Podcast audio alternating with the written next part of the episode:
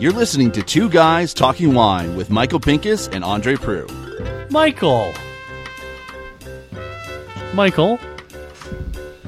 Euh, oui, Monsieur Pou. Oh, ah, très bien, on va débrouiller en français. Euh, premièrement, avant de commencer, cette podcast, cet balado euh, est... I don't know the French word for Sponsored. Val D'Oca. Par Val D'Oca. Yeah. Le meilleur prosecco pour les deux gars qui parlent.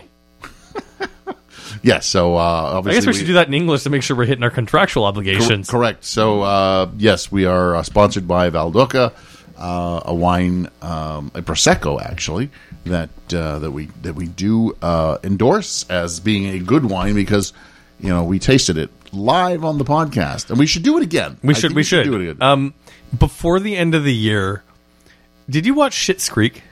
I used to love. Oh yes, yes. I, I want us to pull the script from when Moira Rose does the commercial for the fruit wine. Oh yes, actually, I looked that up, and you can find it on YouTube. I, I want us to like recreate that script for Val D'Oca, and um, hopefully they'll be in on the joke. But I think it'd be really funny if you and I did our best Moira Rose impressions. Well, uh, obviously they uh, they want it for a Canadian audience, so maybe uh, the Canadian us Canadians will get it because you know obviously Schitt's Creek was a a Canadian program that seems to have um, even crossed the border. Let's say. Oh, I love listening to Americans talk about Schitt's Creek because here's the thing: is like I still remember when the show first started, being a little critical of some of the production value. Like the writing was great, the cast is oh, incredible, Oh, yeah. It was but fun. like to me, the music still drives me nuts. Like it feels like you know, Oh, it was supposed to be some kind of backwater Yeah. kind of. wah wah wah wah wah. Like I could do that on a Casio, like on the toilet while going to the washroom. Sorry if that's too crass for some of the people. Apparently, we get criticized for being too crass. Sometimes we do.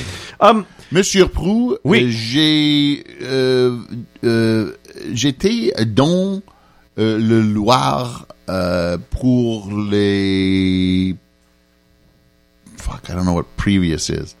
I Ah, pour les derniers. Alors, euh, alors, alors, tu étais dans le Loire pour les derniers. Comme si tu étais là comme pourquoi Comme une semaine? Une semaine. Yeah, you were in the Loire Valley for a week. Yeah, and I was Dude, there- you're. I I know I rip on you for like French. That was that's pretty damn good. Yes, I. You know, it's really funny because um, I have also noticed that when I'm in Italy and I'm speaking, uh, trying to speak Italian, I I I fill in the words I don't know in Italian with French, I do that too. and it's really funny.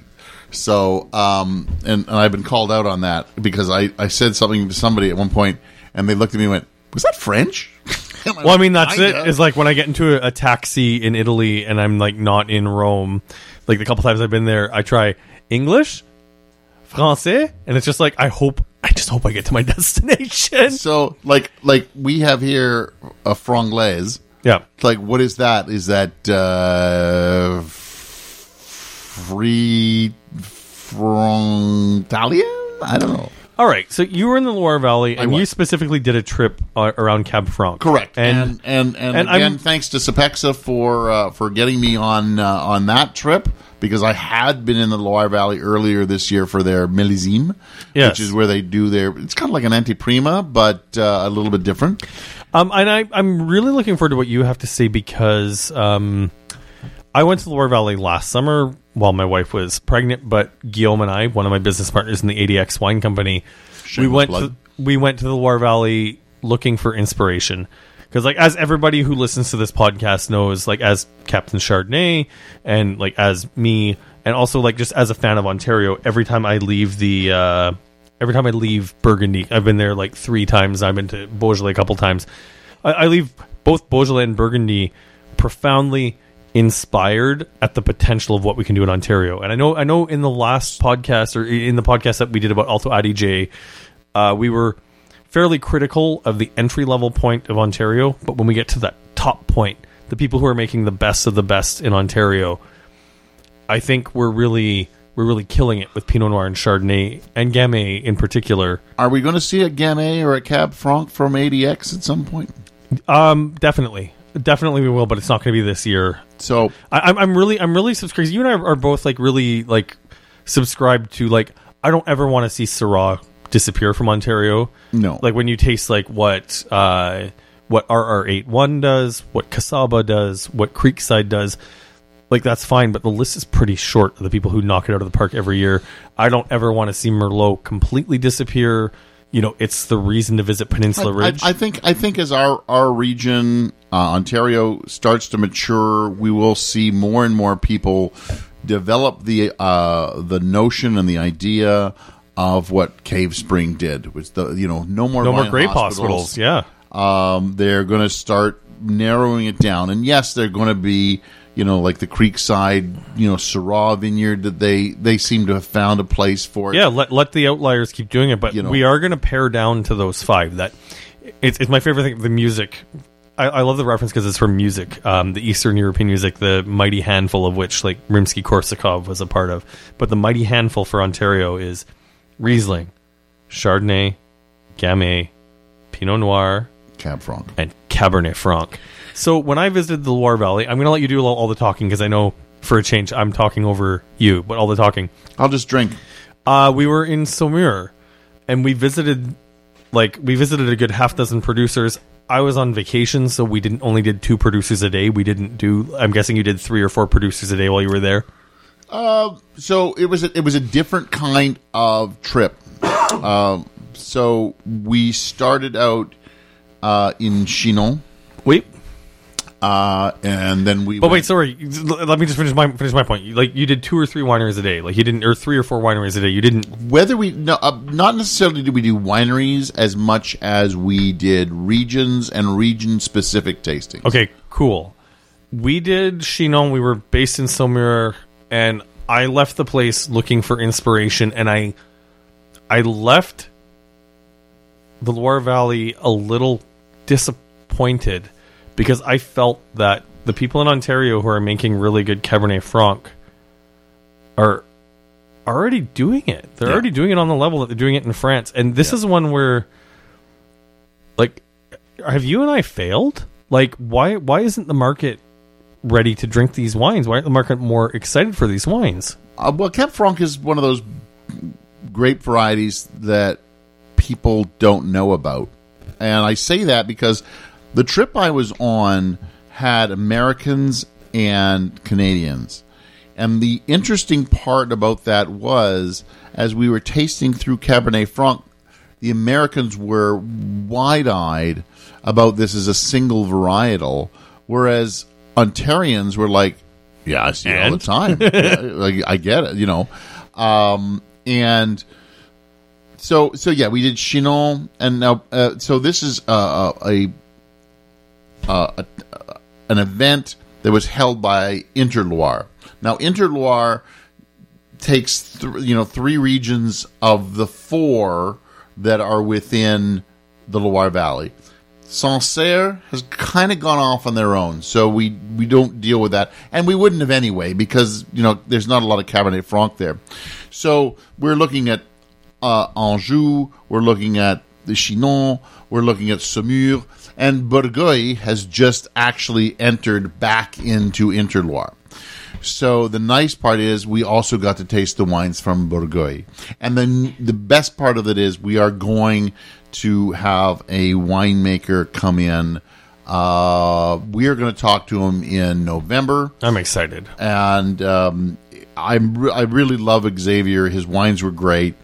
Um, Yeah, we don't need to bury the lead. There's a reason we're having him on. You and I had a really, I think, in, inspired conversation about having him on. The reason we're having him on, but like, I'm looking forward to that. Just this appointment listening. so so let's start here. So Chinon is the most known region of the Loire Valley. Sells the most Cabernet Franc, and I'm not going to bury the lead. They were the worst Cabernet Franc I tasted on this trip. Why? What? What was bad about it? green, you know, lots of tomato stock, lots. It was like drinking green salad. A lot of their they have not yet in Chinon figured out that ripe fruit is good fruit and that picking it early and uh, they they are. I remember working for Southbrook in the early 2000s and and when we were tasting or we were we had this 2002 um basically it was mainly it was it was Southbrook Red and it was mainly Cabernet Franc and it tasted like green bell pepper. And I could sell bottles and bottles of that because people love it when they can smell and taste what you're telling them some people, as you know, when you're saying, oh, there's lots of ripe fruit and blah, blah, blah, they go, I don't get that.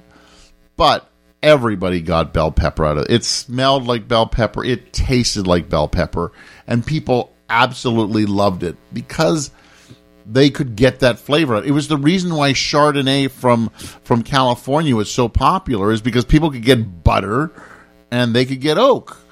And they were like, yes, I get it. That's why I'm going to buy it. But that's not what Chardonnay is. And that's not what Cabernet Franc is. So she, so we did a, we went to the, like, basically, for lack of a better term, the consortium.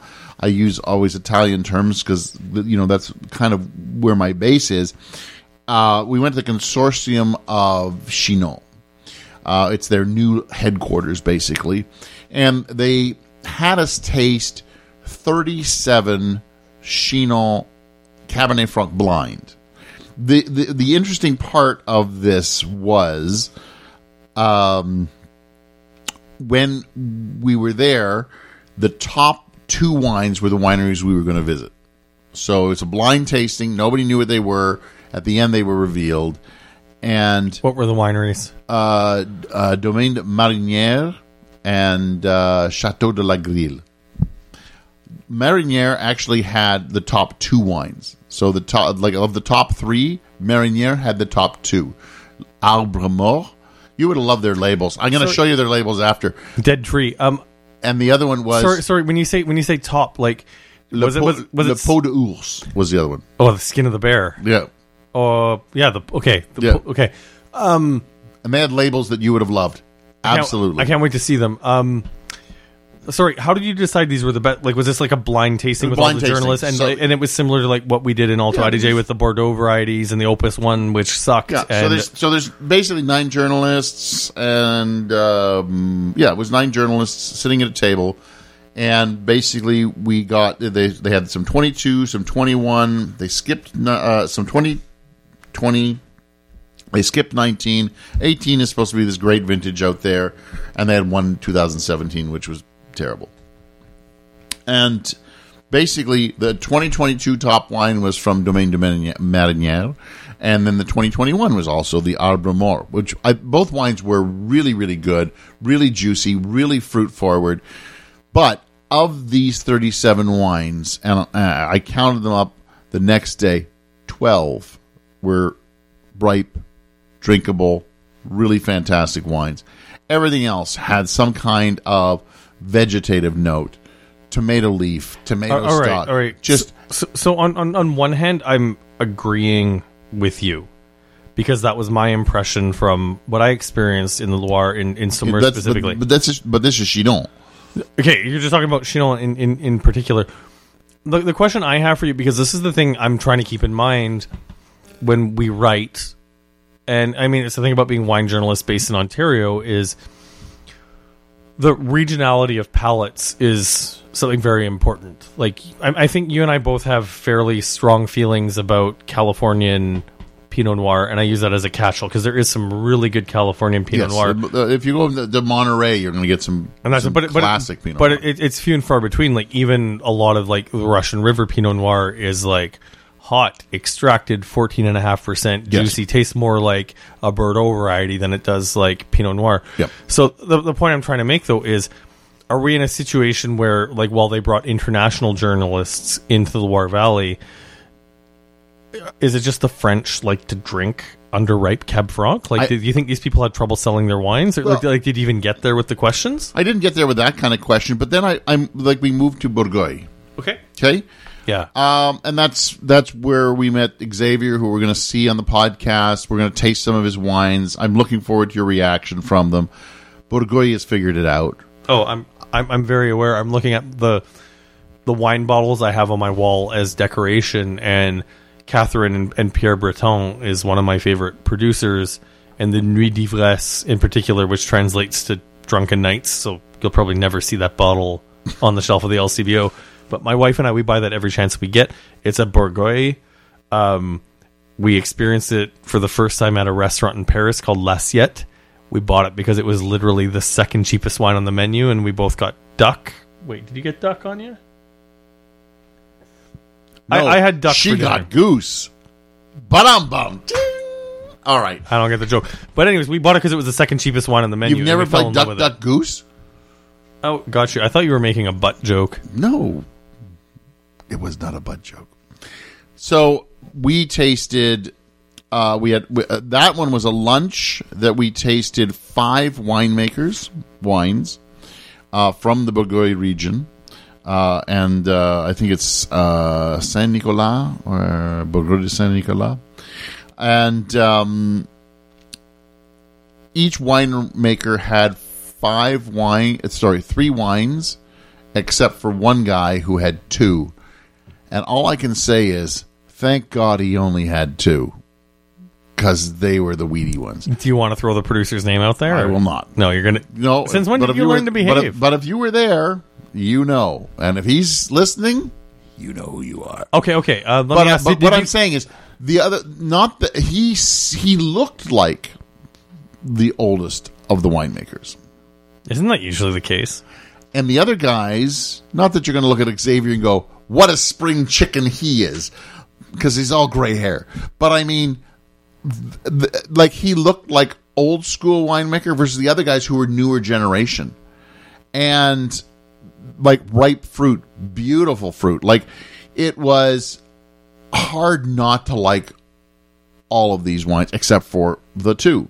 Yeah. Like, but you know, there were some that stood heads and tails above, and there were the ones that sat, you know, flat on the ground.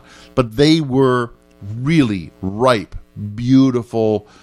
Um, for lack of a better, ter- they were like like like they were sexy cab francs. Like you really wanted to just dive into the glass and just keep Can drinking. can we just clarify, since we're trying to be more progressive, that when you say sexy, you're talking in a gender neutral term, right? Correct. But I'm like I'm like they were wines that like when I sat down at the table, I made sure that my three favorites were in front of me. Okay, I, I- just need a quick aside in there because, like I said, Bourgueil was put on the radar for me by Catherine and Pierre Breton. Were they part of this? Did you get to taste their wines? I did not. Uh huh. Well, that sucks. You know what? I I look, we're there in No, I get it. You you taste who's there, and the people who want to take part take part, and but on the other hand, you got to remember, it's October. They're still harvesting. Some of these guys were either in the middle of harvesting or just coming to the end. oh man, they must be pissed at the organization who planned the event at this So, time. well, from my understanding is they're late this year. So, when it was planned, the theory was that they were going to be done. So, Weird, because like Burgundy was early this year. So that's the thing. So, Cool. what, so a couple of them were done. Some of them were, were going to be done by Friday, like we were there on like a Wednesday.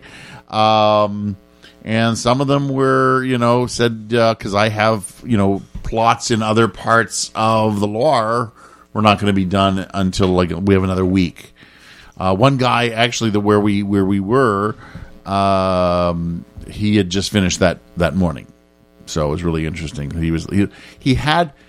I said to him, "So you must be, you know, pretty happy that you're done." He goes, "Give me two more weeks." Right, so you know he wanted everything to get in the tank and obviously start Yeah. fermenting and everything Yeah. like that. Yep, yep, yep, yep. yep. Then from from uh, from Bourgueil, we moved on to Saumur, and I'm sorry you had a bad experience in Saumur. Uh, no, no, no. Let me let me clarify. I, I, I didn't say bad. I just said underwhelming because, like you said, like when I go to Beaujolais and I visit Dominique Piron, and when I go to Burgundy and I visit Roche de Bellene and I visit uh, Bergeret et Fille, these are places that are making supremely affordable wines that make me excited to come back to Ontario to my little wine business and be like, you know what? We're not there yet. We're, we we have a long way to go, and we're going to keep doing this every year until we hit that benchmark. Because these people are making delicious, affordable wines out of Pinot Noir, Chardonnay, and Gamay. When I visited Saumur, the producers that I visited were a lot of. It was a lot of, yeah, this is good, but like twenty five euros a bottle. I'd rather drink Brian Schmidt's wines for fifteen bucks Canadian, and like that happened a lot. Like with the exception of the of the Breton family when I was there, like I, I was pining for Ontario Cab Franc while I was there. So- but but it, but it wasn't just it was a learning experience. The wines were good. one of my one of the big selling features for me for this trip was a place called Saumur Puy Notre Dame, which is a very small. I'm so proud of you. You learned to speak French. it's a very and I still for the life of me cannot figure because I it's it's it's you know it's a region that I think can grow to you know 1100 hectares and that's all this region is going to be. Um, they have 55 producers. Right now you know less I, I don't even know if they got an acre each or a hectare each. It's very hard to understand this small plot of land. Although we did one morning go up to a vineyard in Puy Notre Dame and to tell you the truth it really looked like uh, Cote du Rhone, all just rocky soil, like really, really just rocks that radiate heat back onto the grapes. Um, obviously part of Saumur, but it's it's a sub region that we. I here's where I you know want to again smack the LCBO a hundred times about the head, going you should be finding these wines for vintages because but they're not going to because they're just the FNL CBO. They want to play. They want to play it safe. And the thing is, like, I like But I the- was- these are these are wines that are so super fantastic uh, that th- it, it- you know what I I want to. It puts us it puts us as a region in Ontario to shame because Yeah. they really have figured out how to make complex wines from great soils. Um, well, it's it's it's the thing too. Where if, if I can take a, a side quest from this conversation, this is where I think there's room for more privatization in Ontario. The, the the LCBO has a function. The LCBO does what the LCBO does what the LCBO does, and um, I mean it serves its purpose. Like if you want a place to get Caymus, I guess I've decided to replace Yellowtail as my whipping boy with um, with Caymus. with Caymus. But if you want to get Caymus, like fill your boots. Let the LCBO sell a million cases of Caymus. But if you and I want to get small producer, you know, how does it hurt the LCBO to let Michael open up a wine shop in St. Catharines? That's Michael's they're still wine going to shop. get they're still going to get their tax money, and They'll I get think, it. and I think and, it'll, uh, and it'll be up to you to run the business and cover the overhead of I having think your own BC shop. has proved it. I think Alberta has proved it even more. They make more money per capita per capita because everybody goes, "Oh well, the LCBO makes more tax dollars." Of course, they make more tax dollars. They have a bigger base, yep. but I mean, per capita, Al- uh, Alberta makes makes more tax dollars. If they had a bigger base, they they make. I, I'm just saying we're at the point, especially with the current the current leadership at the LCBO, where we're underserved. We're underserved to get Absolutely. interesting wines. So, so and, and and bottle and bottle shops just don't have the the access or the distribution. Like there's, we'll do another podcast on that at another date. so, so finish- so- finish on about So the interesting part about about Saumur was the we did it in a, in in kind of a two tranche uh, kind of way. We had a, a kind of a lunch, which was was more of a tapas, but that's another story. Um, they had a number of producers uh, at this lunch where you could walk to their tables, taste the two or three wines that they had there. Uh, some were Saumur Champigny, some were Saumur Puy Notre Dame. Um, you know what? I would say of the, I think we tasted. Somebody said we had sixty. Uh, we had sixty wines that day. I don't know if that's hundred percent true. Um, but of those wines, there was probably two or three that I was like, eh, I could take it or leave it. Otherwise, Ha ha, ha ha. You were like reading between the lines, a little critical of me and how much I loved Alto Adige. You had a similar experience in the Loire Valley, and you have all that experience. but uh, put it this way, I and I and I probably do still have blinders on for Saumur Puy Notre Dame because they make such great wine. And I'm I don't think you do. I don't think you do. That's the thing. Is it's just like I'm sure this probably is a surprise to nobody who listens to this podcast, but you and I like to break each other's balls to make sure that we're being as objective as possible with our content. I think we should. And you know what? I, I, you I- you and I have both been known to send a text message when your newsletter comes out or something goes up on my website where it's just like that four and a half star score. You sure about that? I think somebody's just killed themselves in your kitchen. No, we're having egg roll in a bowl tonight. Oh fuck! I love egg roll in a bowl. Oh, and I swore too. Jeez. That's the second time on this podcast. Actually, I just didn't say anything. So, for everyone who doesn't know, this is our second podcast that we've recorded tonight. We did the Alto Adige episode earlier. Michael literally got off the plane from France. yes. came straight to my house Yeah. to drink Italian wine after spending a week in France. Now let's return to our regular schedule program. So, so uh, Saumur again opened my eyes. Really great wines. Again, eclipses Chinon. I do not understand how Chinon is the be all and end all of the Loire Valley. When you have Bourgueil and you have Saumur and you have Chinon, that's that's that's you know. I even I walked through the Paris airport and I decided, okay, because uh, I, I don't have any wine for the suitcase. I, w- I really wanted to just do carry on. Yeah. So Wait, did, did you fly Air Canada? I did fly Air Canada. Okay, continue. So I, I just wanted to do carry on because I didn't want to have to wait for baggage. I, there more times than not, I end up waiting three hours for my baggage. It seems, uh, and I have a Nexus card, so I'm through everything in 20 minutes, and then I'm just waiting for like luggage. It kills me. But anyway, um, I don't So- mind waiting for luggage if I've got six to eight pounds of cheese in it. well, I decided I had to get to your house. You know, before. Oh man, I could have brought cheese as carry on. It's the wine that I had to wait for. Correct. The wine you had to wait for. Um, so I, I, I, I don't even know where I was anymore. You were you were going through the Paris airport. You were in love with Oh. Cabernet Franc. You Yes. wanted. So I'm looking, and obviously they have lots of Bordeaux. They have lots of Cote. Oh, they've got Grand Cru. They've got like Premier Cru. Like, if you want to drop ten grand at the Paris airport, you What- can do it. What did they have for Loire? Chinon. Blew my mind. I'm like, are you kidding me? This is the worst. I don't want to call it garbage, but I mean it's not good in in retrospect. And and I think you said it at the beginning of the podcast where you said, "God, why am I agreeing with Andre so much? It's killing me."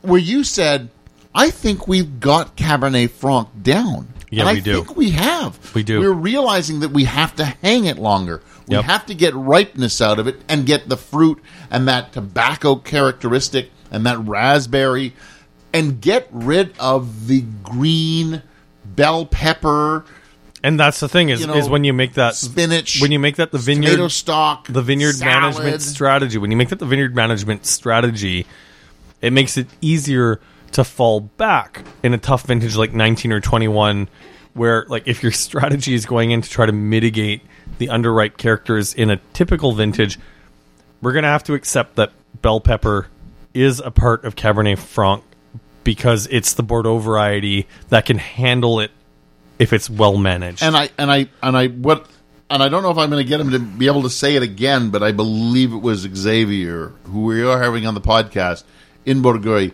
where we said where at some point I said there's no, you know, in his winery as he walked us around, and I said there's just no bell pepper in your wine. He goes, well, that's underripe fruit. Why are you making wine? right? And so it was so interesting to hear that finally somebody admits that the bell pepper isn't supposed to be there. It's like you know, uh, Okay, okay, say- okay. saying that Riesling has, uh, uh, you know, a, a, a, not pyrazine, uh, the gasoline Yeah, note petrol. two years in yeah. overripe fruit. That's the problem with Riesling. It's if it's too hot, it develops it early. If it's done right, ten years down the road, yeah, it's supposed to have it. But two years, it's overripe. Yeah. I guess the uh, tiny bit of devil's advocate, though, is when you let Franc get too ripe, because you yes, and, well, you- there's California there. That's it. You you and I we had that Detert Cab Franc from the To Kalon Vineyard last year, which I think you and I both enjoyed, but I think we both agreed that it was lacking It was not the Cabernet Franc. frankness. It, Correct. It, It it just more- becomes Cab Sauv. Correct. It becomes Cab- Cabernet Sauvignon, and obviously because of the parents, right? And and it's and it's interesting if you really think of the parents of of Cabernet Sauvignon being, you know, the uh, uh, that um, uh, Sauvignon Blanc and Cabernet Franc. You know, both of those both of those grapes have a tendency to have that kind of greenness to them. And so, you know, Cabernet Sauvignon, you know, underripe as well has that greenness too, but Cabernet Franc underripe is really green. And then we went obviously to Tours and or the Anjou region. Um, sorry, Rosé. Anjou. Rosé. Yes, they do rosé there as well, but we did uh, we did Anjou and we did Cabernet Franc from there. The, the the weird part about Anjou is they they blend a lot. So a lot of the of the of the Cabernet Cabernet Franc, and I'm I'm doing the air quotes here so that you know you picture me doing air quotes. Okay, Michael is doing air quotes right now. Thank Continue. you very much, Andre. Um, have a lot of other grape varieties in them. They are not doing a lot of hundred percent What are the other varieties? Uh, Cabernet Sauvignon. okay, so it is Bordeaux varieties. Yeah. Um, and actually, the best wine that we tasted at that tasting for Anjou was 90% Cabernet Sauvignon, 10% Cabernet. It didn't even fit the brief.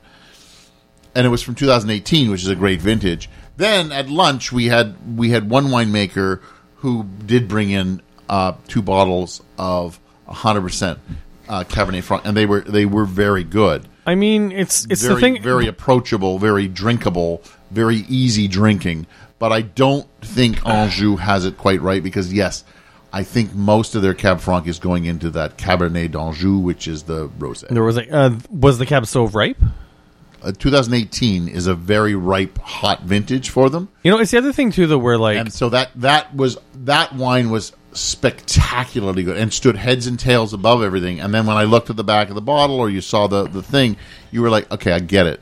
Ripe vintage Cabernet Sauvignon, absolutely. like I, I understand the commitment to trying to stick to the the Cab Francness, but I mean it's the thing that was my takeaway from my very first trip to France, where Anya and I went to Saint Emilion, and understanding the power and the influence of Cabernet Franc because on the right bank, like you have a lot of wines that are 70, 80% Merlot, but have five, six, seven percent Cabernet Franc, and the influence that that five, six, seven percent can have. So, I can understand like the the philosophical concept behind putting ten percent into ninety percent Cab Sauv. At that point, like I know you were looking for the purity of Cab Franc, and it sounds like that was what was promised to you. But at the same time, like I think there's got to be something to be said, like a tip of the hat to the power of Cabernet Franc in a in a well made blend. and and I and I don't take anything away from it, but I think the winery who submitted that wine missed the brief because the brief is we are doing Cabernet Franc, and they they submitted a ninety percent Cabernet Sauvignon. And look, the the the the the folks that I was on this trip with that I respected. Are you all- saying you didn't respect everyone on the trip? all of them agreed that that was the best wine, but yes, missed the brief. Hmm. Gotcha. Um, so my so my takeaway from this this Cabernet Franc experience of a week in the Loire Valley was that Chinon. What the hell? Saumur, really great wines.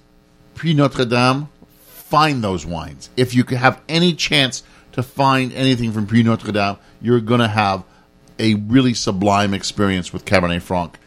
And then Bourgueil, absolutely delicious wines. But how Chinon has this reputation of being so wonderful is absolutely beyond me. Okay. Um that was a very good book report, Michael. Congratulations, A plus. I want to talk to you about like as we wrap here the stuff that I love to talk about because I love to travel and drink wine, as people know about that. Um Saumur is an A plus town to say. Did you say in Saumur? at all? Uh, well, I'm trying to remember. So we stayed in a, in a couple of hotels. Um, so maybe I think we were there for two days. Okay, did you see the castle? Cute little town. Like the, the castle up on the hill? was it a fortress or a castle? Uh, big castle. Okay. Big ass castle. Because we so so believe it or not, and this was the funny part. I don't know if you followed my uh, my posts on Instagram, but we went to Chinon, and Chinon would look like a castle, but believe it or not, it's considered a fortress. okay, so I don't know if Saumur is considered a castle, but the thing is, So the so the, the, the funny the, the, part the, is the castle, the castle in Saumur. Okay, I'll let you finish. Saumur is a castle. Okay, because because the castle in Saumur, like it looks like a Lego set. Like it's got like the four corners and the parapets, and like it looks like straight out of Game of Thrones. Like when you picture a castle in your head, that's what's in Saumur. Correct. So yes. So and the, and so what I started doing is every time we came across a castle in any of these regions, I would post uh, castle or fortress, and it turns out that everything but Chinon was a Castle. is a castle. Okay, so is a, is a chateau. Look at you and your French. Um, I, I just like talking about like the, the tourism angle of it. So the thing is like Saumur was a beautiful beautiful place to visit in the summer because it's a place where French tourists go, international tourists do not. And also you get treated quite well even like you'll you'll struggle if you don't speak any French as a tourist that's not part of a junket. Uh, because a lot of people will not speak English there, but in general the people are very friendly and open. There's great restaurants and bakeries in Saumur. I just wanted to get your impression of like the the tourism side. Were the hotels you stayed in nice? Like was the region nice? You were there late, like very very late summer, early fall, like harvest. Like like were were you jazzed to be there in the fall?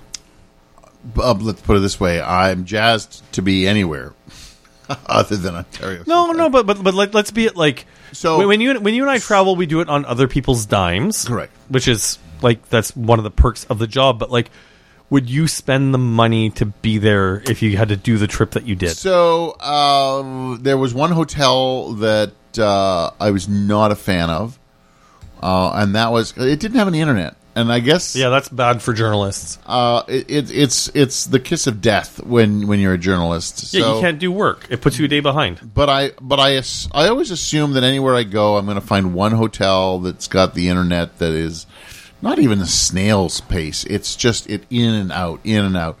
So that one wasn't so good. First hotel was good. Second, not so good. Third hotel, I had one hell of a room. I'm going to tell you, I walked in and I ended up having a, and every one of us had a different room. Uh, it, it was a in Saumur. It was um, uh, something marine. It was right on the water. Uh, every morning I woke up, there was fog over the uh, over the uh, the The river. Loire, that was the Loire River. Yep. And and the other beautiful part, and the Loire River uh, was was really low this year. You could actually see the bottom easily from a lot of places. Yeah. And uh, I had two levels to my room. Oh my God, Michael. So I had a, a sitting area. I had the bathroom on the main level, uh, and then upstairs I had three beds. Did you sleep in? You were there for two nights. I How took. did you I, decide? t- I well, uh, one afternoon we got there early, and they said you, the afternoon you have off because we got there a little early. I took a nap in one of the beds, and then I slept in the other. The only problem I had with that room is that the that you had to go down the stairs to go to the bathroom. So in the middle of the night, you kind of didn't want to risk it. no, but that's but that sounds great. Like I, but it, yeah. was, it was it was absolutely beautiful.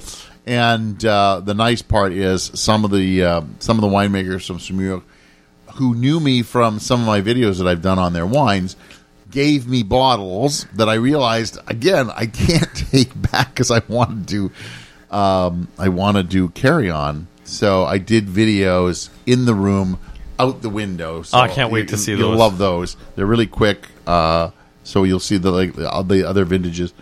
okay, so so the thing and I- we drank we drank them uh, uh, at an ibis hotel in Paris. That was basically it's a dorm uh, for for lack of better. Look, an ibis hotel is is not terrible. it's a step up from a Motel Six, but it's a step down from everything else. Correct. It's basically if you went to college, it'll bring back memories. Accurate. Um. Okay, so I guess key takeaways. Uh, so it sounds like you did have a great experience, but you're in agreement with me that what we're doing with Cab Franc in Ontario, we're already at an international level. we're I think we're on. Uh, uh, you know, as I as I said, we the Americans were shocked by Cabernet Franc, whereas the Ontario delegation was yeah, yeah, like, we, we know this. Like, we- like we show, got show us what you got. yeah, know, let's. you know like like elevate the game of Cabernet Franc. Okay, And I- that's, I- and that's what Ontario was asking. The U.S. was asking, show us Cabernet Franc. Ontario is asking, elevate the game. Okay, so I want you to end the podcast on this note because when push comes to shove, it comes down to marketing and telling the right story. Uh, I'm going to ask you a question in two parts, and please stay focused. What are we doing wrong in telling the Cabernet Franc story in Ontario? And what do we need to do to convince the sommeliers, because it is the sommeliers in Toronto who have the keys and will drive the bus to elevate Cabernet Franc in Ontario to the next level because we're doing it right here. And you heard it here first. So, I think it comes down to again. I've I've I've got to go back to I guess what people consider is Cabernet Franc, and Chinon is I guess it's the mecca of Cabernet Franc. That's what people think of when they think of, and I think That's wrong. we've got to change that Yes, we do. we have to either Chinon has to change with the times and ripen their fruit, or we have to change what we believe is the is is is the hallmark of what Cabernet Franc is, and it's I do not think Chinon is it anymore because there are very few regions in the world that focus on Cabernet Franc as a single varietal. The two that I can think of is the Loire and Ontario. If you think about it, you you get the occasional bottle out of Chile. You get the occasional bottle out of California. I think the problem is when people realize the beauty of Cabernet Franc, we're going to see a lot more of it as a single varietal. And Ontario dropped the ball in not telling the story of Cabernet Franc the way we could tell it. I don't think we've dropped the ball yet. I think there's still opportunity for us. I hope there is. But I mean, while we were selling ice wine and being so thrilled to be able to sell ice wine on an international stage, we should have been saying, You want a pallet of ice wine? You want two pallets of ice wine? Take half a pallet of Cabernet Franc and go sell that.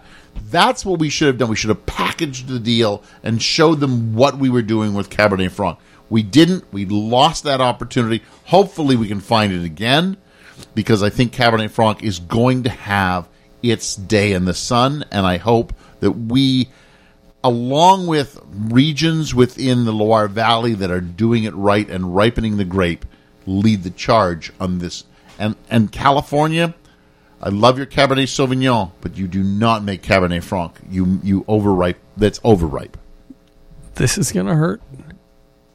I agree with everything you just said. My God, it's my God. The stars are aligning. I think the only thing I don't don't agree with is I, I don't think Ontario's firmly established its international identity. It, it- the problem is we're we're too small for God's sake. well, We the, make less- well okay, Alto Alto Adige, Alto Adige is a small region too. correct, but we make less than one. Like we're Canada, first of all. Yeah. and we make less. Uh, Ontario, less than one percent of the world's wine production. Okay, cool. Okay, that's fine. and you can put a lot of zeros in front of that.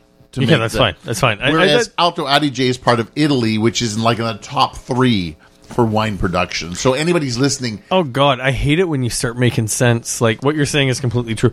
Anyways, what where I was going though is that first impressions are the best, and the problem we're gonna have as Ontarians, and like this is no critique at like what's happening in Ontario now. Is just like we hit the stage with ice wine, and like we dove into the shallow end of the pool, where it's just like, yeah, ice wine, but also like Pinot Noir and Cabernet Franc. Like you know, you, you don't get to do that. So the thing is, we have an uphill battle to climb to make a good second impression, which you can do a good second impression, but it's really hard. It's it's tough. Like look at like if you what you have to compare it to is Germany. Like everybody looks at Germany. Sweet Riesling. Sweet Riesling. Sweet Riesling. That's all they think about. Sweet. Riesling. Right. And they and they Sweet do not go anywhere past that. Sweet Riesling. Although Germany is the second largest producer of Pinot Noir Sweet in the Riesling. world. Sweet Riesling. Germany, and they're making great Pinot Noir. But Sweet Riesling. Sweet Riesling. Uh, yeah, I think that's a good place as any to wrap up for this week. Uh, I this is the first time I've done a podcast with you where you spent most of the time talking that I'm not annoyed. Well, I don't know what to say. Monsieur Proulx, je suis désolé que j'ai pas upset you. Je suis fier de toi. Vraiment. Euh, je suis André Prou. Euh, merci d'abonner à le podcast et le balado Two Guys Talking Wine, les deux gars qui parlent de vin. Euh, vous pouvez me suivre à André Wine Review sur euh, Instagram et Twitter ou X, whatever it's called these days. Et euh, merci pour votre attention et euh, merci à Michael pour votre effort de parler français pendant le balado. Uh, I am Michael Pincus of michaelpincuswinereview.com. I'd like to thank Valdoca again. Oui, merci à Valdoca pour votre Prosecco qui est supérieur. And um, je veux dire bonne nuit. Bonsoir! Au revoir. À la prochaine! Me? Thanks for listening. Please subscribe to Two Guys Talking Wine on iTunes. Two Guys Talking Wine is produced by Jim Ray, Adam Duran, and Ken Little.